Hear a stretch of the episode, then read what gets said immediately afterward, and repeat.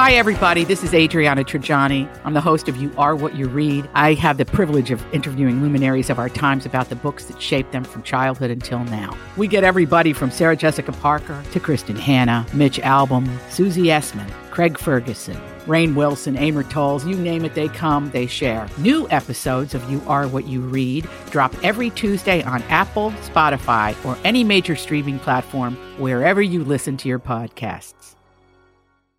The Joyce Kaufman Podcast is being brought to you by Code Red Roofers, South Florida's leading residential and commercial roof experts. Code Red Roofers, roofers that respond. Call 844 4 Code Red or visit CodeRedRoofers.com. Oh, my goodness. I, I, I made up in my mind that I am going to be very, very careful about what kind of information I consume on a very regular basis, okay? Because there is just such a concerted effort to destroy Donald Trump that I- I've never seen anything like it. Now, let me remind you that when I first came on the air in this market some 33 years ago, Bill Clinton suddenly out of nowhere was emerging as a candidate, as a Democrat candidate for the presidency. And it was like a turning point in my life because I did not like him. And I did not like him because I knew people who had served in his administration in Arkansas, one of whom went on to serve with him in D.C., and they told me things about him, which ended up being true. He was a whoremonger, all that stuff, right? So that was when I first got a taste of how different the media handles news about the people they love and the people they hate. Because they loved them some Bill Clinton. They loved them some Barack Obama. And you could see, now obviously the, that was true of other previous politicians and presidents, but I wasn't on the air here. But I was on the air for Clinton, and I was on the air for Barack Obama. I was on the air for both Bushes. No, just one one Bush. Well, no, no, both Bushes actually.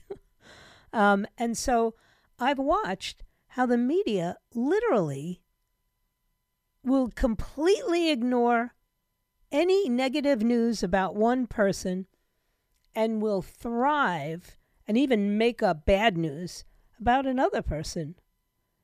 And every year it just gets worse.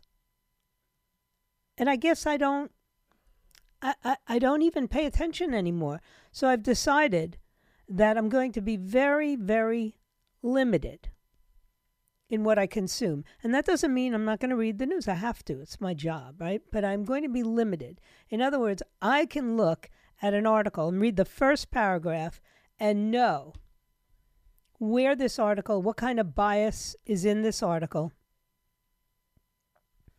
and uh, and and go for it. Now, obviously, yesterday a very serious event happened.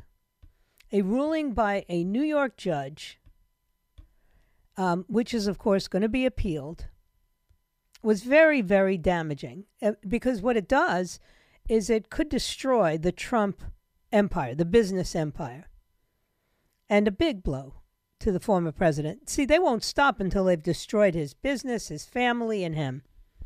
If the appeal is not successful, that means that the Trump organization's ability to do business, in other words, their business certificates, the corporate licenses that are held by Donald Trump, by his family, by the Trump organization, and the various uh, limited liability corporations that they have, will not be allowed to conduct business in the Empire State as long as that revocation is in place.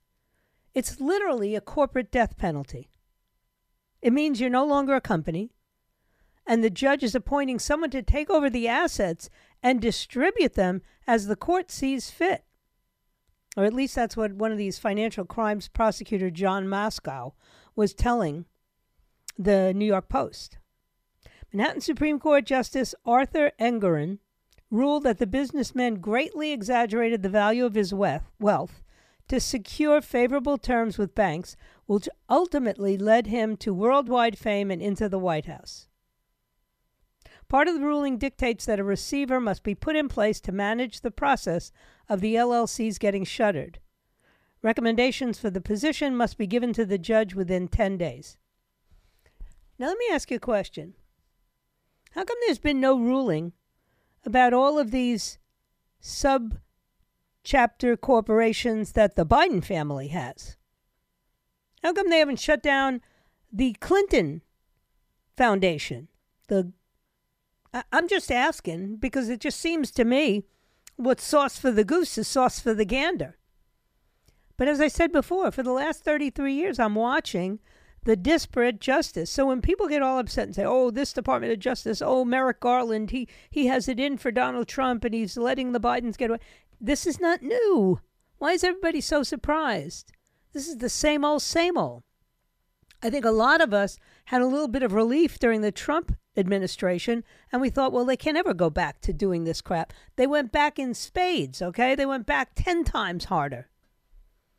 And that's why you have a man in Donald Trump who says, I want retribution. I'm putting them all in jail. And everybody, oh, we can't say that. Well, no, no, no. That's why you can't have him in office. This is crazy.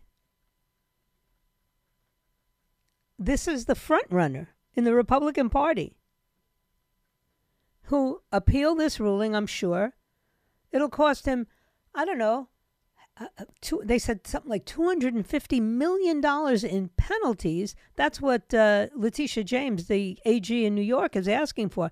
That's a pretty heavy lift for someone who's not liquid. You know, Donald Trump's money is all tied up in Donald Trump's organizations.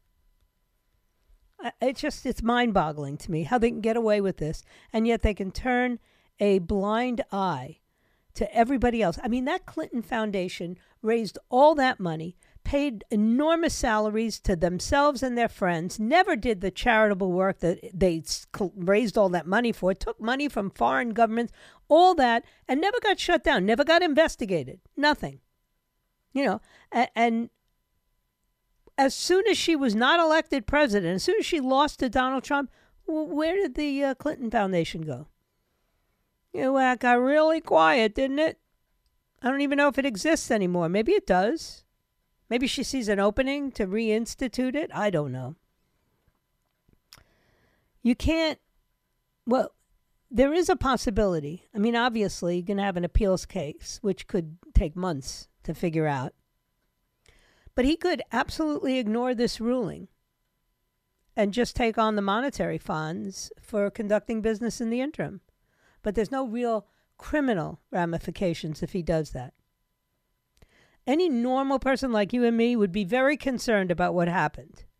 And they would start probably by looking for new shareholders or selling or looking into transferring some of this real estate into different entities. But I don't think Donald Trump's going to do any of that. No, I really don't. I mean, he wants a fight. And he challenges civil rulings and civil outcomes all the time. So trust me, I don't think he's going to roll over and play dead for Letitia James or this judge. Period. End of sentence. And that's why I'll tell you, I just can't read all this garbage anymore. It gets to the point where you realize, even like conservative publications, they understand the biggest clicks, the most people turning into your stories if you say something about Donald Trump. Negative, positive, doesn't matter. Just use his name. And that'll be enough. Now you got the judge down here in Miami, Aileen Cannon.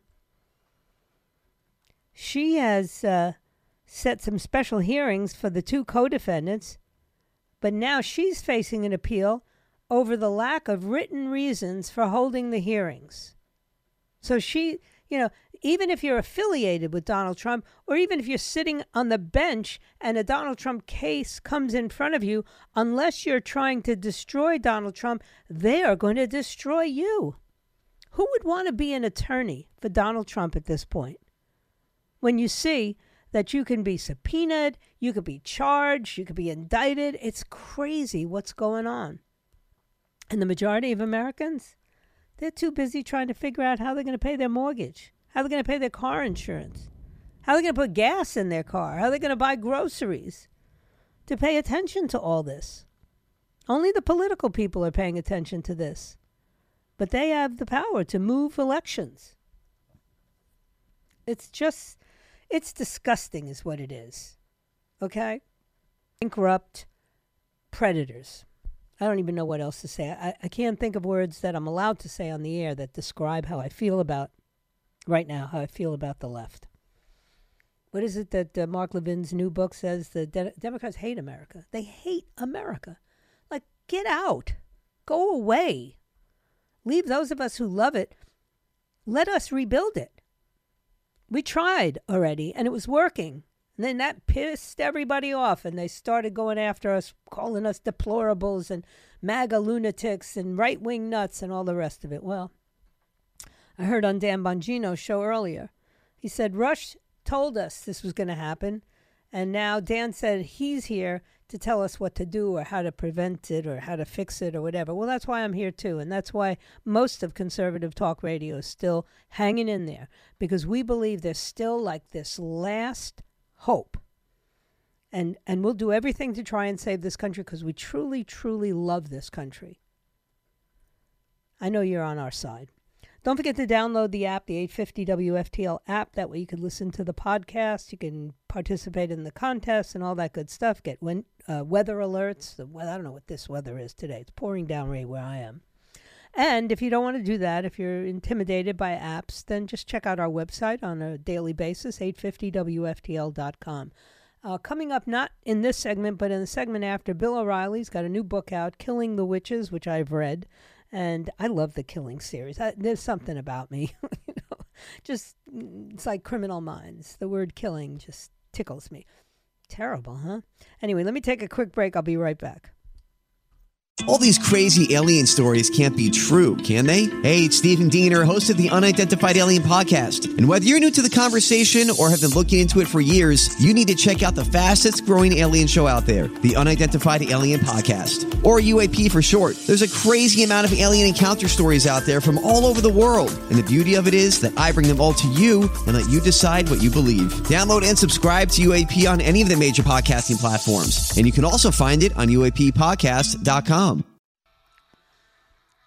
So, if you weren't uh, scared enough about artificial intelligence, and I know I got a lot of listeners who go, Joyce, don't be afraid. This will be good. We're going to be fine. And I get it. Anything that we could use to better society, we just have to monitor.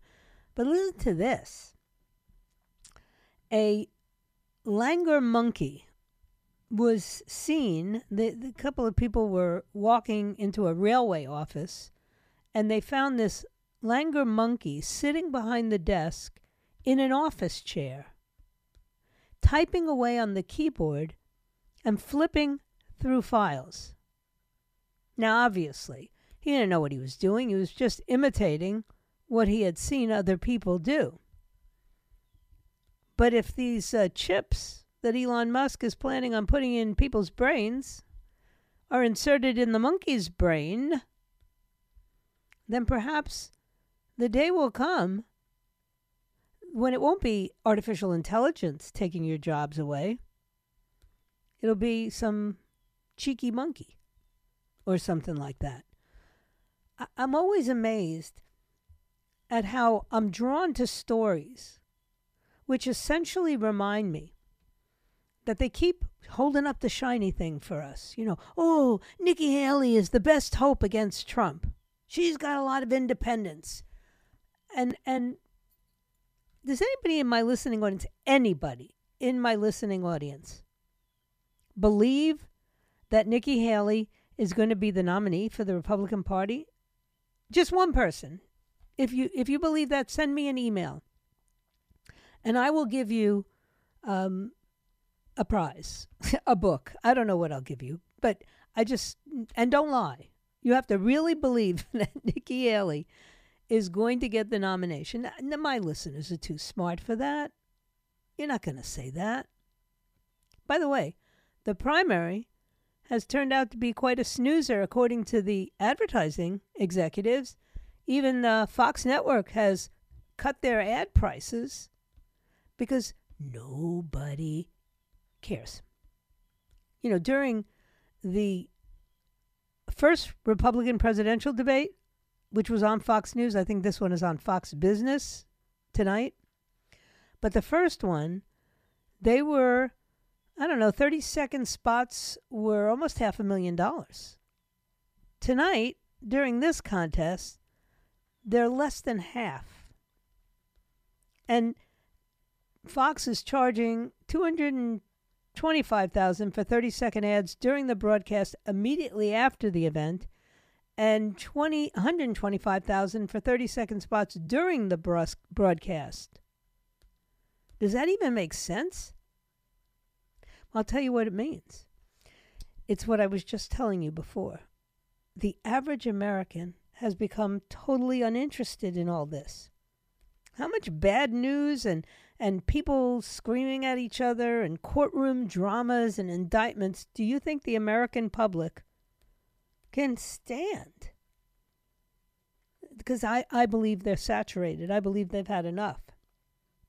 And these debates just aren't big time TV. This is a snoozer. Like I don't really anticipate any monumental moments from the governor DeSantis, Nikki Haley, Tim Scott, maybe Chris Christie will act the fool. You know, it's good for entertainment, I guess, but I won't learn anything, and it's not going to lead me to uh, consider Chris Christie as a serious candidate, right? So, what are we watching it for? All these people should drop out. That's all I'm going to say. Meanwhile, the Hollywood screenwriters, that, that strike is over. However, the actors are not back at work. 148 day strike. That's a long time. And they struck a deal. You know what they said? No AI writing scripts, or at least there are some protections about the use of artificial intelligence. And, uh, you know, look, I, I give them credit. They did what they felt they had to do. Now, the agreement with the writers probably will help the actors union and the studios come to some kind of resolution soon because the two unions have a lot of uh, the same concerns. The writers union contract now sets the template for Hollywood's other trade unions. Actors union leaders could go have negotiations with the studio by the end of next week. What can I tell you? They wo- they unnecessarily the studios unnecessarily woke a sleeping giant by leading the writers to strike in the first place, and and then allowing this strike to go on as long as it did. It just doesn't look good. And it gives all the other trade unions affiliated with the motion picture industry, as well as the actors' unions, as well as SAG, um, the, the you know the desire to strike themselves. By the way, tonight you can expect to see uh, Governor DeSantis and Vivek Ramaswamy center stage, flanked by Nikki Haley and Mike Pence. Then I believe Tim Scott, and I don't even know who the rest are.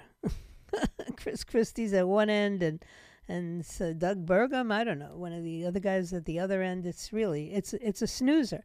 I'm not watching it, not live. I'll watch the highlights, you know, afterwards. Kind of like watching a football or a baseball game. You don't have to sit through the whole thing. You just watch the highlight reel on ESPN. Politics have become that. And this debate is definitely a snoozer.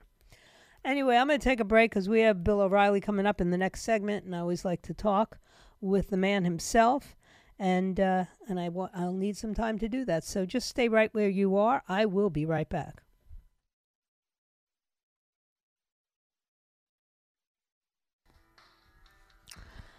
All right, and uh, welcome back. You know, my audience knows I don't like interviews because most politicians are boring and most personalities don't say anything more important than I say. However, then there's Bill O'Reilly. And I love talking to Bill O'Reilly, and I follow him like millions of other people at his BillO'Reilly.com website in the No Spin News. And you get to hear him on this radio station every evening for the Bill O'Reilly update. So I always make an exception for Bill O'Reilly. How you doing, Bill? Well, that's nice of you, Joyce. I'm, I'm very happy to hear that. I'm the same, which is tragic for everyone. But how are you doing? That's more important. I'm doing great. And I have to tell you, I love the Killing series. And I was really surprised at how little I knew about what went on in Salem, Massachusetts. I mean, we all have this vague knowledge of the witch trials, but you get into such detail about how it was affecting the, uh, the, the way this country was founded. You bet. Uh, so, Killing the Witches the 13th Killing book out yesterday. Already a big hit on Amazon, and we want everybody to consider it. Um, and the reason I wrote the book is because we have a witch hunt today in America. Ooh. And so I, I book and my book with telling you about how this hysteria in Salem, Massachusetts led to the execution of 20 innocent people mm. and hundreds of others put in jail, some of whom died in jail. And then today, we're not hanging people, but we're destroying their lives on accusations and innuendo and foolishness and hysteria. The mm-hmm. witch hunt is back. Yeah, I couldn't agree more. But I, I think that most people will really enjoy this book primarily because there's so much American history in it, and we're starved for American history. Well, the first thing I do in the book is put you on the Mayflower Mm-hmm. So that 66 day voyage from Plymouth, England to Cape Cod, you know, people go, oh, pilgrims, Thanksgiving, pass the stuffing. No. Mm-hmm. You did not want to be on that boat coming across the frigid Atlantic Ocean. Uh, and we put you right there. And then the Puritans get here, and half of them die Mm-hmm. Uh, and the other half are telling them each other they're going to hell, and there's all kinds of crazy stuff going on that leads to the hysteria of the witch trials in Salem. Yeah. And then Benjamin Franklin, a teenager, a genius already, who lives in Boston, gets onto this witch hunt thing, visits the chief witch hunter, um, Cotton Mather, in Boston, and Benjamin is so appalled by all this that he takes it to the Constitutional Convention, and that's why the United States has freedom of religion. We're not a theocracy. Right. Because Patrick Henry, the give me liberty or give me death guy, wanted the country to be a so called Christian nation. Mm-hmm. And it was a brawl in Philadelphia between Franklin, Jefferson, and Madison, and Henry and his acolytes. So I get into all of that, and we're hoping that people want to know about their country. And then it goes to modern times, Joyce, and that's yeah. harrowing as well. It certainly is. And of course, I have to ask you I mean, as you watch this tonight, there'll be this snoozer of a debate that uh, they can't even sell ads for, or they have to cut the price in half for these ads. I, I don't understand why, with seven candidates standing on that stage, is no one interested in hearing what they have to say? Well, I think they've heard what they. Mm-hmm. That's why. And, and there's another factor involved that um, I don't think your audience knows about. At 8:30 tonight, a half an hour before the debate begins, on X Twitter, mm-hmm. Tucker Carlson will be interviewing me. Oh, all right. I knew First you were going. First time ever. Um, he uh, part of Killing the Witches caught his attention, but we talk about cable news, we talk about network news, we talk about his situation and uh, all of that. It's an hour interview. We've taped it a couple of days ago in Manhattan, and it's something. Yeah. So all you got to do, anybody listening to Joyce Kaufman, and that should be mandatory in South Florida every day, is go to BillO'Reilly.com. We'll have a little box. Just press it, and that whole interview will appear before your eyes. Yeah, that's way more interesting to me than watching this debate. I it is. Be it will yeah. be. That's for sure. yeah. And and so much, you know, you have to admit that the way that the network news is going and cable news as well, um, people are saturated. People are don't know what to believe, or they just listen to whatever political philosophy they share. Uh, there's no information out there. Where are the investigative journalists? That's something you did for decades. Got Emmy awards for it. Uh, people like Lara Logan, people like Bari Weiss, they've all been forced out of the mainstream but they're surviving on the internet. Yeah, I had Lara Logan on my show uh, two weeks ago. Mm-hmm. We're an independent agency, as you know, and we right. put on anybody we feel yep. is sincere. Um, obviously, I don't agree with them all the time, so we have debates, and that's healthy. But the corporate news on television is now run by people who want to make money. That's it. Right. There's no higher goal for them. They don't want to inform. They don't want to gather information. And a lot of the anchors and commentators, as Carlson and I discussed now uh, tonight, are frightened. Hmm. They don't want to lose their jobs. Right. So therefore, they play it real tight. Mm-hmm. And that's why pe- fewer and fewer people are watching and listening. Yeah, well, and they can look and see, you know, the way that that Tucker was outed, the way that you outed, that you know, the people that were number one, um, and and networks just dispose of them, you know, like they weren't number one. I, I, I find that amazing, and nobody ever seems to be able to replace them. How about that? Well, that's good Yeah, because they go to BillO'Reilly.com, where we're the, I think, most successful independent news agency in the world now. Um, and Carlson's doing the same thing Right. with Twitter and X, whatever it is. I'm not in that world, but I understand that millions of people are going to see this interview over the next few days. And if you want to reach me, Bill at BillO'Reilly.com, tell me what you think about it. I would be uh, interested to hear what the folks think. Oh, I'm sure they will be watching. As I said before, they're not interested in this debate. Now, let me ask you just a final political kind of modern day question. What do you think about Donald Trump not participating in these debates, and even more strangely, the witch witch hunt that's happening right now? Every day, it's a headline about how they're going after this man or his family or his organization. Well, he's the poster boy for the modern day witch hunt, and he uses that phrase.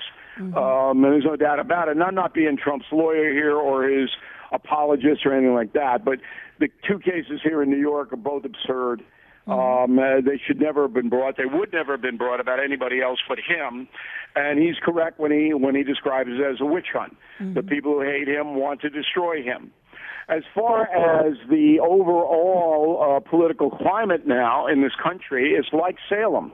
Hmm. There were good people in Salem in 1692 who objected to these witches being accused and executed. But if you spoke out, then you were accused of being a witch. Hmm. So if I, Bill O'Reilly, or you, Joyce Kaufman, speaks out and says, you know, maybe it's not fair that Trump's undergoing all of this, then they turn on us.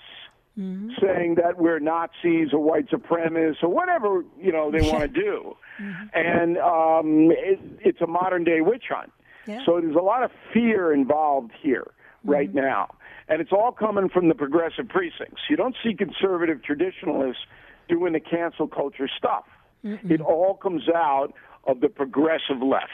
Yeah. Do you think it's a good idea to engage with them, though? Now we have our governor DeSantis going to debate with, uh, you know, Gavin Newsom. Like, I don't understand what the purpose of that is. Culture war. So if I'm uh, DeSantis, I think this is a big opportunity. Number one, DeSantis has to show more personality. Yeah. That's what's holding him back. In my opinion, he governed the state of Florida pretty well, and I'm down there a lot. Right. Okay? So I, I see. But he's flat. Yeah. So he's got to up his game. And the culture war between Florida and California couldn't be more opposite. So let's see who is, states their case in a, be- a better way. I told Hannity today on his show, uh, radio show, that I thought it was a very good deal. And that uh, you get a lot out of both of them, and then let the American public decide who has a stronger argument. Yeah. I think, though, in many ways, it reminds me of Nixon and Kennedy. I mean, Ron DeSantis, you're so right. He is so flat. And Gavin Newsom is not only attractive, but he is just articulate and, and, and a lot of hand gestures. And I just can't imagine how Ron is going to stand up to that. Well, it's a good opportunity for DeSantis. He needs Yeah. to light some fire under his campaign, that's for sure. Yeah. All right. Well, thanks so much for coming on. And you got to read this book. I read the whole thing. I got the book early because, of course, uh, Bill loves me. And so I got the book, Killing the Witches, and it's amazing. The horror of Salem, Massachusetts. What you didn't know about this is important to know. Bill, thank you. And I'm going to be watching tonight. Now I have something to watch. Thank God. Yeah, I I appreciate it, Joyce. Always a pleasure to talk with you. Anytime you need me, just give me a ring. I sure will. Thanks, Bill. Okay, All bye. That's uh, you know, listen, I I love his books and I love him, and and there were times when he and I had uh, legitimate uh, differences and debates, but he is so smart and so fair, and that's uh, unique. I remember, yeah, just having a getting a fair shake from him every time. All right, the book is Killing the Witches: The Horror of Salem, Massachusetts, available on Amazon. It uh, it premiered yesterday. I've got I love the cover of this book. It's like got all these Puritans and these witches that they're, you know, trying to take their clothes off. It's really really it's an interesting cover. Anyway, let me take a break. Don't forget, coming up after me is Erick Erickson, and then Joe Pags, Lars Larson, and tomorrow morning at 6 o'clock, Jen and Bill will be back with the South Florida Morning Show, followed by Brian Kilmeade, followed by Dan Bongino, and then followed by me. So stay right where you are. You got no reason to touch that dial.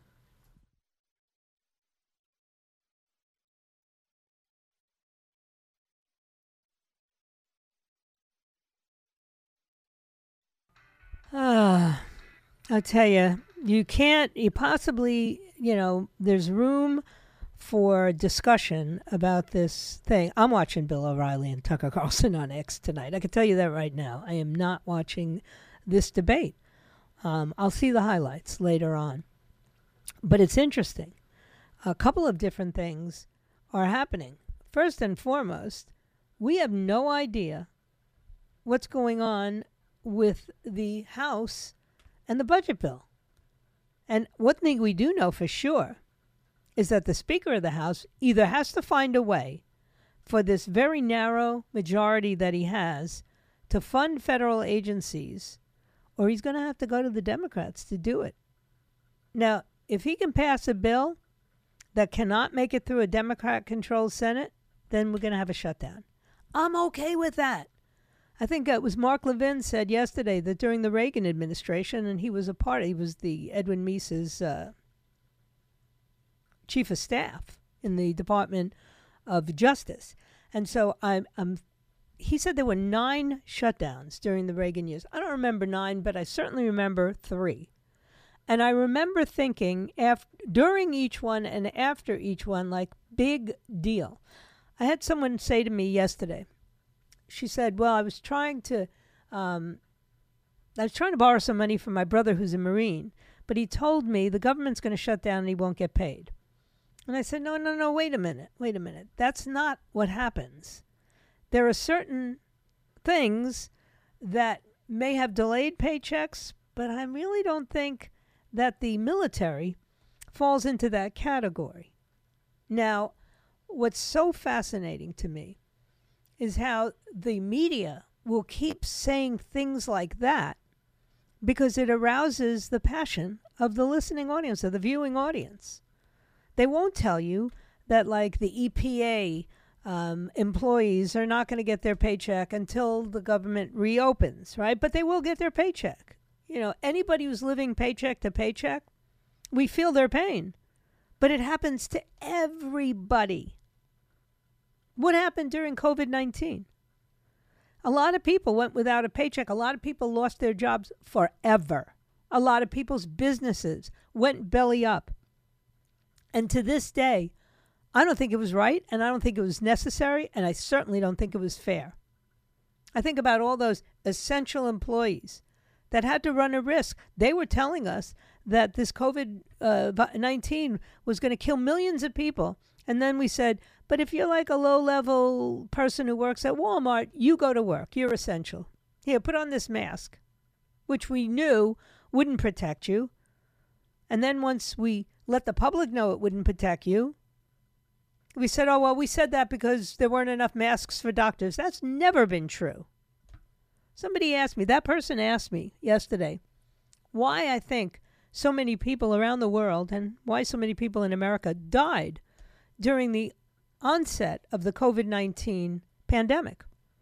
And I said, because we didn't have a clue how to treat it.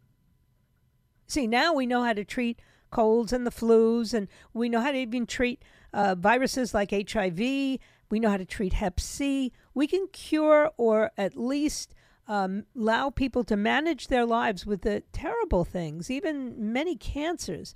We have been able to arrest, and, and we have people who live long lives with viruses like Hep C and, and, and even HIV. I remember when HIV was a death sentence, and it's not any longer. How long has magic been alive and positive? Decades, decades. So when they told us, oh, but COVID's different, nobody will survive it. We're, we threw everybody into these overcrowded hospitals, even old people, and then we threw them back in their nursing homes where they could spread the uh, virus that we were telling everybody was going to kill everybody, particularly old people. And then we were intubating them. Now, today, if you show up at a hospital with COVID, today, because I had a friend show up with COVID just this last week, they don't intubate you. They have a treatment protocol that they follow. And primarily, some people have, you know, a little fever and maybe some cough and maybe some headaches, basically a bad flu. And they treat it just like they treat the flu. It's a different medication, but it's the same kind of concept. And people recover. We had no clue how it was transmitted, how to, you know, arrest it. And so we were doing all these extraordinary things. I likened it to the story of when I had my first child. I had a friend who was a pediatric cardiologist, good friend, close friend. So I said, Well, that's a piece of cake. You know, I'm living in New York and I don't know any pediatricians. I don't have a lot of friends who have babies or children. So I'll go to my friend. He's a pediatric cardiologist. Pediatric. That's all I heard was the pediatric. My daughter ran a fever when she was like four weeks old, five weeks old. I took her to the pediatric cardiologist and he told me, Oh my God, I got to do a spinal tap. And I didn't know. So my poor little baby got subjected to a spinal tap, and all she had was a urinary tract infection, right? Which most pediatricians would have diagnosed immediately without doing a spinal tap. But if if if you if the only uh, tool you have is a hammer, everything starts looking like a nail. If you're a pediatric cardiologist, all your patients are in dire straits, so you want to do you know extraordinary things. Always pick an older pediatrician with a lot of uh, knowledge, a lot of experience. When I came down here to Florida, Dr. Robert Hayes. I will never forget. I walked in that man's office. He was like 65 years old in those days when I was young. I thought, oh, he's so old. But he knew everything. My children, I said, I don't want all these massive vaccines injected into my children. Can you break them apart? And he said, yeah. You know, he was just experienced. My kids would get sick. He, I'd bring them in. He'd say, give them, you know, Pedialyte and, and uh, a little Tylenol. They'll be fine. Nothing was earth shattering. And the same thing with COVID. We had no idea, so we went to extraordinary lengths and did ridiculous things. Sorry, they were ridiculous. And then we fast tracked the vaccine. One, the one thing I'm pretty uh, annoyed with Donald Trump was the fast tracking of that vaccine because I don't believe it's a vaccine. And I don't believe that that mRNA should have been administered to everybody, leastwise to young people and children. And I know that today, but I didn't know it then although I had a pretty strong, strong idea that we were going down the wrong track. So I'm, you know, I'm one of these people who, when I learn, I learn. I don't repeat the same mistake over and over again. And I suggest that you not either. So we'll see. We'll see what happens. A big speech tonight. Donald Trump will be in Michigan making a big speech. Bill O'Reilly will be on X with Tucker Carlson also talking about the media. I'm sure they'll talk about the election and all that stuff. But it's amazing. It really is to see how crazy the media has become and how unfair. Well, they haven't become unfair, they've always been unfair. But I just, I, I, I'm weary. Everybody's weary. I can't turn on television. I can't watch anything anymore because it, it'll be whatever the the host of the show, whatever their opinion is, that's what I'm going to hear. Lara Logan said it yesterday on my show. She said, Look, nobody's looking to give you information, they're looking to editorialize. And so more so people are always going to tune in to the editorial that lines up with their political philosophy, right? And that's deadly, deadly for a democracy. Can't have a democracy. Hey, um, I have a listener. I thought he was going to tell me he was going to support Nikki Haley. He said Nikki Nikki Haley is the Republican presidential candidate. No way, but I do think she'll be Trump's VP pick. and thanks for my "You must refuse to comply" pin. I love my listeners. I love each and every one of you. If it weren't for you, I wouldn't do this. because it is a thankless task. But I thank you for your time this time until next time. Um, I plan on being right back here. And actually, I'll be up in the studio with Sharina tomorrow at 3 o'clock to do my show. If it be His will and He delays His coming. What lies behind us and what lies ahead of us are tiny matters compared to what lies within us. So wherever you are, just be yourself. Everybody else is taken. And then may God bless you. And may God bless the United States of America. See you all tomorrow.